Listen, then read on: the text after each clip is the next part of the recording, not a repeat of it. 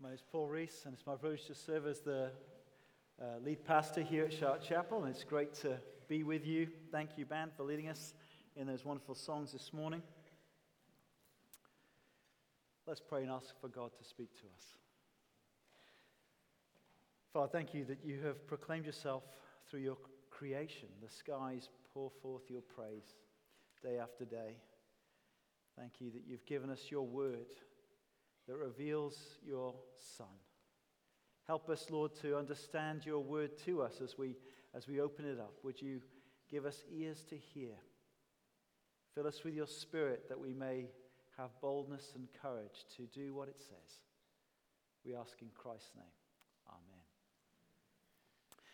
Well, as a teenager, I had this sort of idea that there'd be some sort of way that I could package the Christian message so that when I shared it, there'd be some sort of words or technique where I could share it and people would just say, oh, thank you, that's amazing.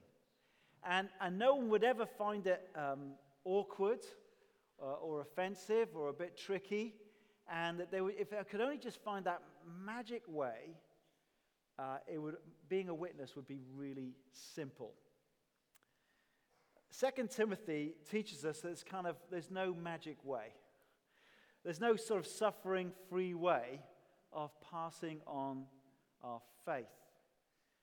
And that's especially true if we're clear to people of the need to surrender their whole lives to Jesus, because people actually don't want to do that. There is a new kind of state religion today, I would suggest, with a worldview philosophy that's held by some leaders and politicians that actually is becoming quite opposed to the Bible. 2 weeks ago, a Scottish Government minister called on the First Minister of Scotland to denounce a Christian business leader as a vile, homophobic bigot. Last year, we saw the political storm that took place when the MSP Kate Forbes ran to be the leader of her political party. And as she was unashamed to speak of her own evangelical faith commitments and membership of the Free Church of Scotland, there was an absolute verbal pile-on against her. We keep hearing about street preachers receiving apologies and financial redress for being wrongfully arrested by the police on the streets, but they're still facing the harassment of being arrested. To be public today about about being a Bible-believing evangelical Christian is to invite criticism, verbal abuse, and prejudice. And all that can seem a little bit remote to us until that moment when the diversity champion hands out the rainbow lanyards around the teacher's common room or the office or the staff workers area and invites everyone to put them on for Pride Month. In that moment, what are you going to do if you're here as a person who believes the Bible? It's like a modern moment, similar to that moment of Daniel's friends in Babylon, isn't it? Where they know that in a moment the trumpet blast is going to go and everybody's expected to bow down and pay homage to the state religion of the golden statue. And so as the lanyards go out, what are you going to do? We all hate being the odd one out. We all hate social embarrassment. No one's going to throw us into the fiery furnace, but nobody wants to be thought of as a vile, hateful bigot. In fact, we know we're not. We don't want to be trolled by social media or our peers. And so in that moment, what are we going to do? Well, what does God have to say to us? Well, please open your Bibles back up to 2 Timothy chapter 1. And that's page 1195 in the church Bibles, page 1195. And look at verse 7. 2 Timothy chapter 1, verse 7. For the Spirit God gave us does not make us timid, but gives us power, love, and self-discipline. So do not be ashamed of the testimony about our Lord, or of me, his prisoner. Rather, join with me in suffering for the gospel by the power of God. Look at Paul's passionate appeal to Timothy here. Don't be ashamed. Rather, join with me in suffering for the gospel. There's two aspects that Paul calls him to not be ashamed of. Firstly, don't be ashamed about our Lord. The testimony about our Lord. Now, why does he say that? Well, because it's quite possible to feel ashamed of the gospel. In the Greco-Roman world, what was prized was strength, success, victory. And so to go out proclaiming a message of how, well, God humbled himself to become a man called Jesus from a kind of a nowhere place. And his claim to being the Jewish Messiah, to being the Son of God, was actually rejected by his own religious leaders. And he was handed over to the Roman authorities to this most cruel and shameful death of crucifixion. And then to say, look, after 3 days he rose from the dead. Well, that message can seem a bit foolish to both Jews and Romans and modern-day Scottish people. But it is the power of God for the salvation of everyone who believes. So Timothy, don't be ashamed of the testimony about our Lord. And don't be ashamed of me, his prisoner, he says in verse 8. It's not only possible to be ashamed of the gospel, it was possible to be ashamed of the Apostle Paul. See, wherever Paul went preaching, he received stiff opposition and much suffering. Where is he when he was writing this letter? He's in prison. He was frequently in prison. Someone has calculated that almost half of his time as a missionary was in prison. He'd been flogged 5 times from his own Jewish people, lashed with 39 strokes. 3 times he was beaten with rods. Timothy had seen how he'd been almost stoned to death in Lystra.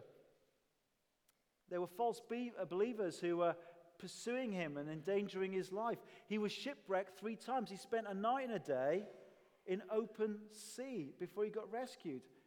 Paul did not look like he was successful, did he? He didn't look like a winner, a person to be around.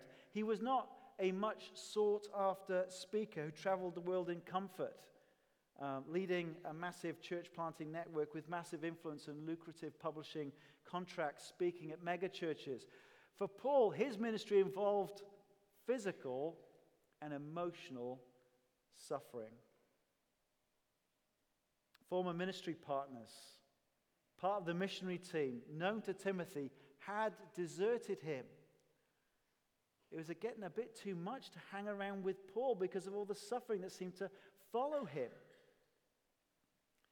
It does take a lot of courage to be willing to stand with a person being bullied or persecuted, doesn't it?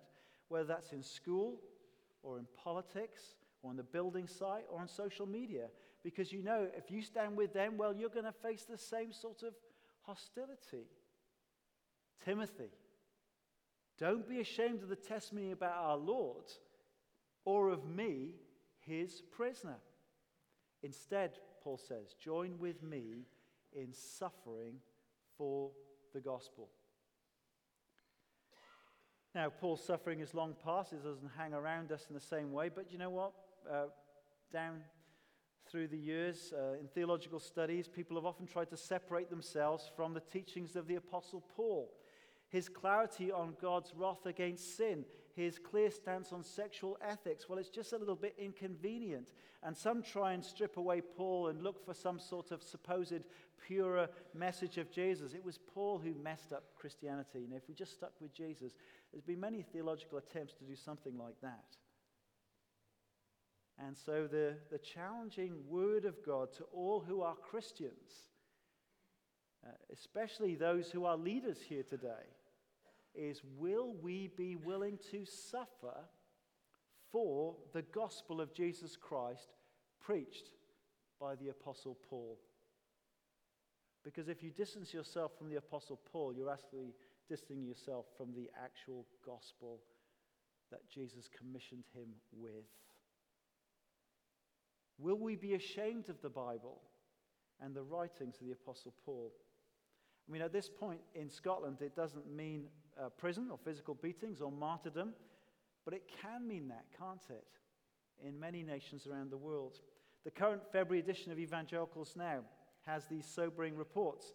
In Nigeria, in Plateau State, 238 Christians were killed over Christmas. The Christmas just passed. By Fulani Muslim militia. 80 communities were affected. 20,000 people were driven from their homes. Over the last 15 years, 52,000 Nigerian Christians have been killed by jihadists. 18,000 churches have been destroyed. In India, in Manipur state, violence against Christians has necessitated recent mass burials of 122 Christians. In Uttar Pradesh, 400 Christians allegedly were arrested for allegedly seeking to convert Hindus by force. I doubt that very much, but that's the charge. They've broken their anti-conversion laws, and so they're currently under arrest. Now remember that as you consider applying to the latest Scottish Government proposal to ban conversion practices. Now we don't suffer like that in Scotland as yet. But actually, will we be willing to face the social embarrassment, the mockery from others, to be isolated within our schools, to be removed from positions of honor, to be denounced as a vile bigot, to be overlooked for advancement in our careers, to have people back away from us, to suffer damage and loss to reputation and status? Will we refuse to be ashamed of the gospel and be willing to join with those who suffer for the gospel? That's the question. And I suppose it raises the question, well, why? Why would you suffer for the gospel? I mean, if we're walking along a mountain route and you come to a crossroads and one way is a guaranteed way of suffering and hardship and pain, and then there's an easier pathway that avoids that suffering and pain, which one are you going to choose? I think most of us are probably going to go for the easier one. I mean, there's a few courageous souls who like the challenge, but the rest of us go, oh, I'll go the easy route. Why on earth would you choose the way of suffering? How do you remain unashamed to suffer for the gospel? Well, there are a number of reasons I want to show us this morning and next week, but let's think about four this morning. To remain unashamed of the gospel, we're only going to do that firstly by depending on the power of God.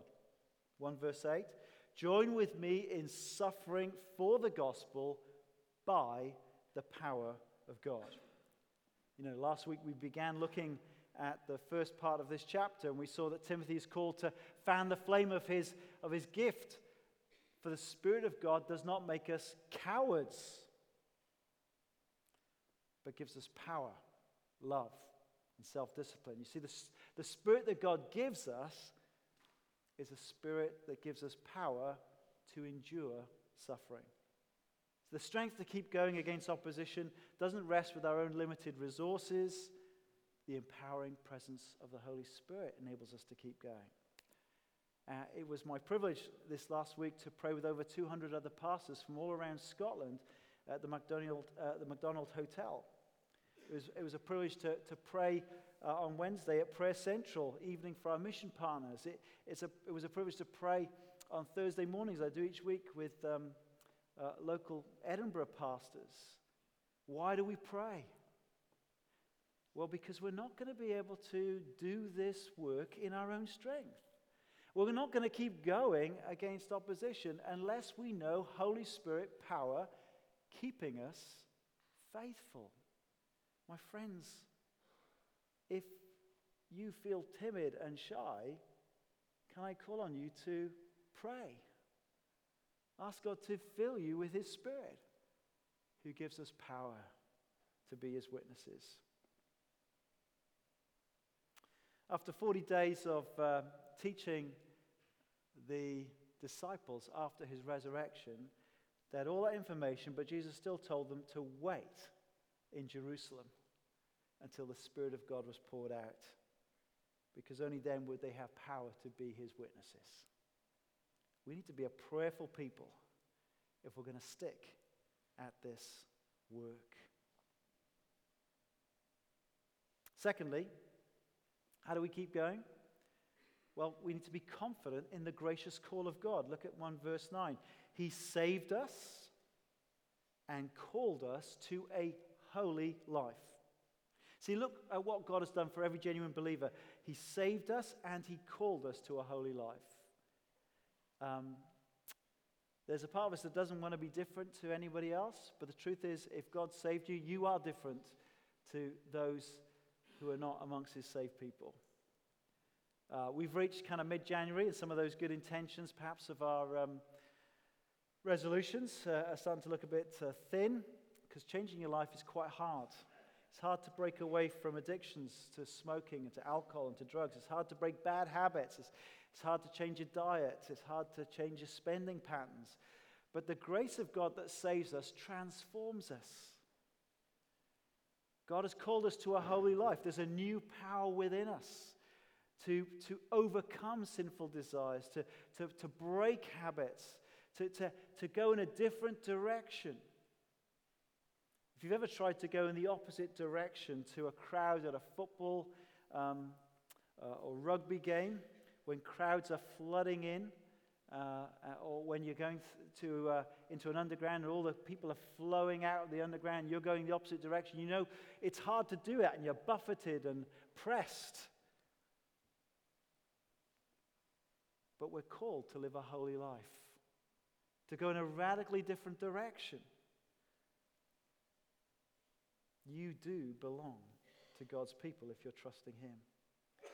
In Acts chapter 5, it records how the Spirit-filled apostles were arrested and they were put in prison, and then they were flogged by the religious authorities, and they were warned not to speak in the name of Jesus anymore in Jerusalem. That's pretty strong, isn't it? Can you imagine it ever got as bad as that in Edinburgh?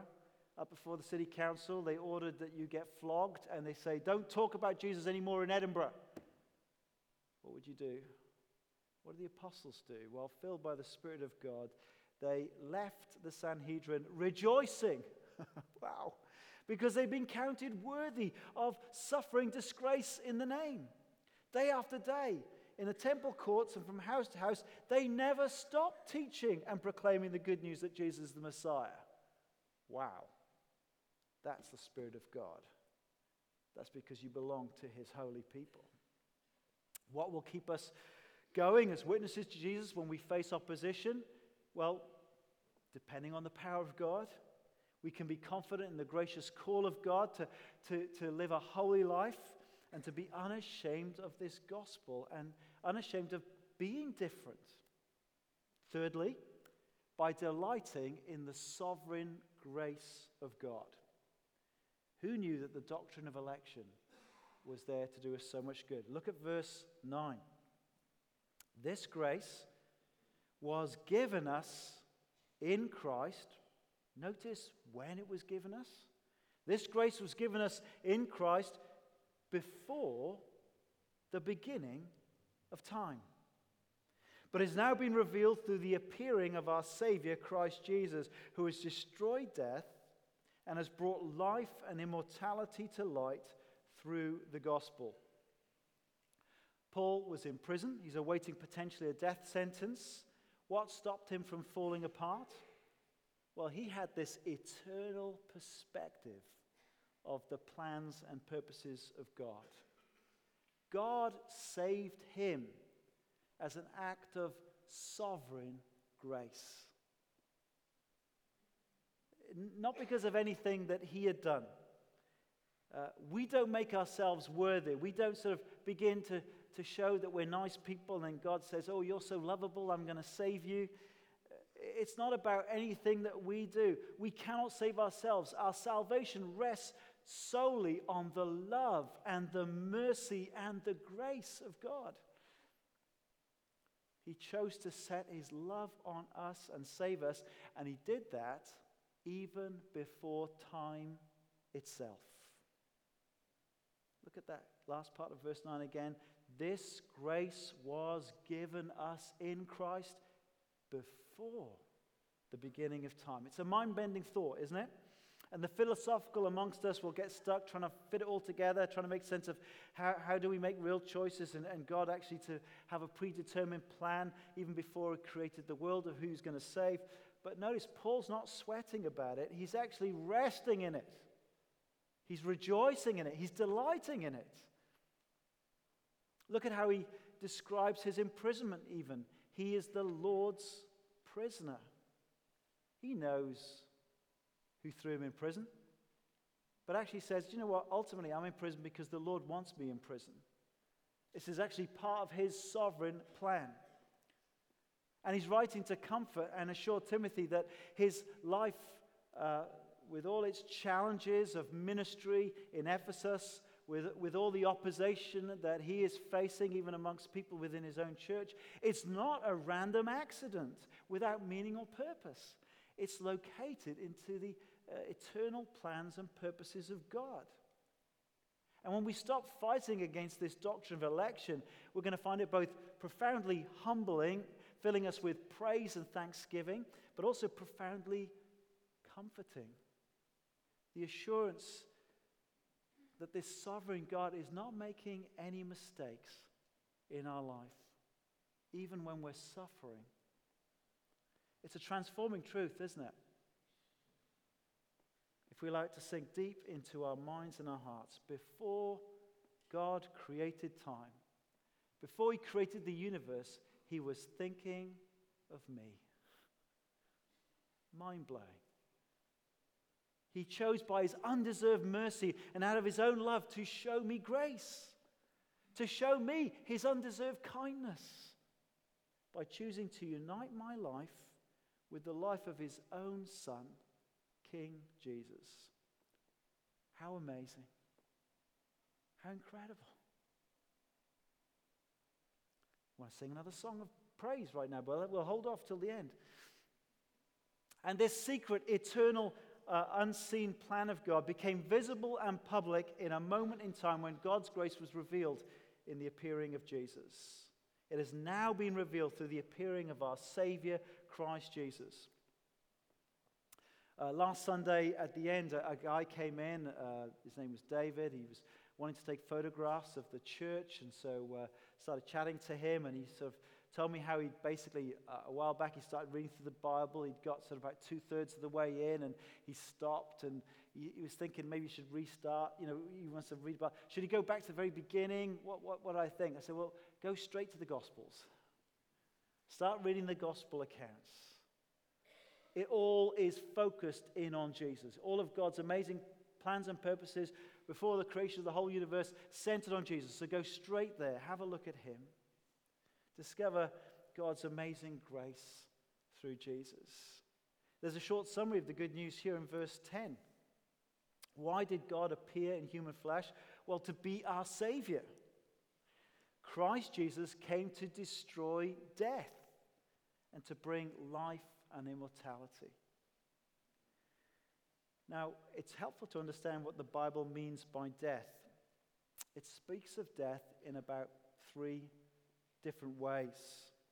John Stott, with typical brilliance, summarizes it in this way. Death is the wage that sin pays, its grim penalty. And because we sin, we face death. But actually, the Bible speaks of death in three ways: physical death, spiritual death, and eternal death. Physical death is about the separation of the soul from the body. Spiritual death is the separation of the soul from God. And thirdly, eternal death is the separation of both soul and body from God forever. Physical death, the separation of soul from the body. Spiritual death, the separation of the soul from God. And eternal death, the separation of both soul and body from God forever. Jesus has destroyed death. Now, it doesn't mean he's eliminated it. We know that both Christians and non-Christians still physically die. But right now, non-Christians, the Bible says, are spiritually dead, because you're separated from God because of your sin. Before we come to know and trust Jesus, we're dead in our transgressions and sins. Ephesians 2 tells us. And if we die physically in that state of spiritual death, then what's ahead of us is eternal death, eternal judgment. But for those who trust Jesus now, we are made spiritually alive. From the moment we put our faith in Jesus, we've been reconciled to God. Our lives have been united to Jesus in his resurrection life, and we're given grace, his forgiveness, we're given eternal life. And so for the Christian who is spiritually alive, when physical death comes, it's not to be feared, because it's basically the doorway that gets you into eternal life, of being in the nearer presence of Jesus forever and awaiting the resurrection body and the eternal life of living in the new heavens and the new earth. So through trusting Jesus, we receive life and immortality. We can have hope in the face of death. It's not to be feared, which is a very precious truth if you're in prison and you're potentially facing the death sentence, as Paul could well have been. Death is destroyed in Jesus. Before God created time, he chose that Paul's life would be united to Christ. Death would just be a stepping stone for him into resurrection glory. Now think about this timeline of God's purposes and plan for our lives laid out in verse 10. So before time, he chose to give us grace through his son. And in time, about 2,000 years ago, grace appeared in the birth of Jesus, his life and death and resurrection, which destroyed death and offers us forgiveness and eternal life. And how does this grace connect with our lives today in Scotland in the 21st century? Well, the grace of Jesus comes to me through hearing the gospel of Jesus Christ, through seeing it, who destroyed death and has brought life and immortality to light through the gospel. The only way that I'm going to get my life connected to the grace of the Lord Jesus is to hear the message of the gospel. And I'm only going to hear that message if someone's willing to proclaim that gospel to me, to teach me the gospel. If you were here last week, you'll remember that I quoted the words that the Apostle Paul heard from Jesus that kind of burned into him. And you can read about them in Acts chapter 26. This is what Jesus said to Paul on Damascus Road. "I've appeared to you to appoint you as a servant and a witness of what you have seen and will see of me. I will rescue you from your own people and Gentiles. I am sending you," the apostle, "I'm sending you to open their eyes and to turn them from darkness to light, from the power of Satan to God, so they may receive forgiveness of sins and a place among those who are sanctified by faith in me." And so Paul goes on in 2 Timothy to say this, "And of this gospel I was appointed a herald, an apostle, and a teacher." God plans before time. He's going to give us grace in Jesus. God enters into time in Jesus. And Jesus commissions the apostle to go and be his witness, so others can hear of Jesus and receive Jesus and enter into that same grace. And of this gospel, I was appointed a herald, an apostle, and a teacher. Now, I don't think we need apostles anymore. There's nowhere in the New Testament that you read about the Apostle Paul telling Timothy, now this is how you appoint apostles. But it does go on in that to say that Timothy is called to be a herald. Preach the word. He is told to teach the gospel, to be faithful and patient in doing it. And so that's something that ongoingly continues today. As Christians courageously witness to others about the saving grace of the Lord Jesus Christ, we are bringing to light the grace of Jesus for the lives of those who hear. How incredible. God uses us to help open people's eyes, to bring them into the light, to turn them from the power of Satan to God. What an amazing privilege. This good news conceived before time, entering into time. We get to play a part of passing on so others get the grace of the Lord Jesus. Their lives get united to him. They're saved for all eternity. They know that they can have hope in the face of death because life and immortality has been brought to light in Jesus Christ. And it is being a herald of this gospel. Our job is not to change the message to make something more palatable. There's no special technique that we can use to sort of slip this in seamlessly into people's lives.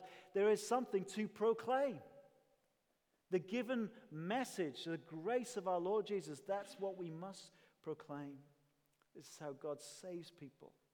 And so we need to patiently teach the gospel to those who previously did not know it. A few months ago, Shona got a lovely video message from a couple who we had the privilege of sharing the gospel with in Spokane and leading them to Christ. They became really some of our great friends.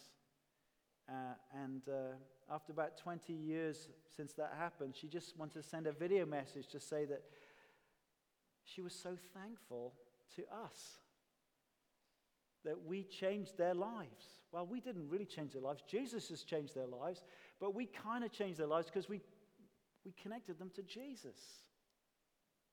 And there's no greater joy than that. It's saved their marriage. It's strengthened their family. And it's saved them from all eternity. Now, the final step of logic as to how you keep sharing the gospel is this goal. Fourthly, that others will know this salvation of God. Look at again at verse 11 and 12. And of this gospel I was appointed a herald, an apostle, and a teacher. This is the punch. That is why I am suffering as I am. How does Paul keep going, even though it's tough? He sees his life in God's big plan of salvation. There's a message that saves people. It transforms their lives to be part of his holy people. How are they going to hear it? Only if someone tells them that message. Someone heralds and teaches it. And the honest truth is that doing that work could well mean suffering, could well mean opposition, could well mean that we face rejection because simply people don't want to repent. People don't want to surrender their life to Jesus. They don't want to change from their own spirituality and false religions. And so Timothy, Paul writes, will you join with me in suffering for the gospel so others will know the joy of life and immortality, the joy of knowing Jesus? And what about us here in Scotland? How will we respond to God's word to us? If you're not quite sure, well, there's a great book, £4, bookstall. You know, someone shared the gospel with us, didn't they? If you're a Christian here, someone did that. You heard it because someone spoke it. Maybe you read it because someone wrote it down, gave it to you. How amazing. Are you thankful? What are we going to do? Even if it means increased suffering, opposition for doing it, are we willing to hold it out, to pass on the gospel? I think some treat church and Christianity like a leisure choice option. They may or may not be committed, depending on if they can fit it in with other priorities in their life. And if that's us, God's word would say to us, we need to stop living like that. And actually, we need to have a passionate commitment to spreading the gospel, seeing it as our God-given life priority, for which we are willing to sacrifice time, money, lifestyle, comfort. Why would we do that?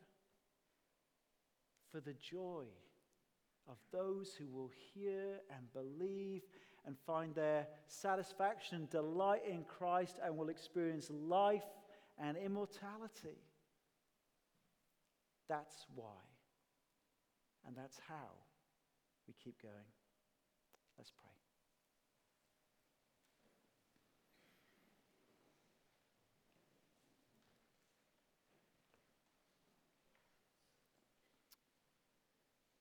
Father, we want to pray for the persecuted church around the world. Lord, we don't really suffer here, and yet we pray for those in Plateau State grieving, those murdered over Christmas, and for those Christians who are grieving loved ones who were killed in India, and for those who are anxious for friends who've been locked up in Uttar Pradesh. Father, would you strengthen them with the grace that is in Christ Jesus? Would you fill them with your Spirit that they may have joy? Would you keep your people? And would you help us, Lord, to have courage to live for the Lord Jesus? Father, we thank you that we have everything that we need in him. If we have him, we need nothing else. And so we thank you and praise you. In Christ's name, amen. Well, let's stand and sing and rejoice in that truth. All I have is Christ. Let's stand.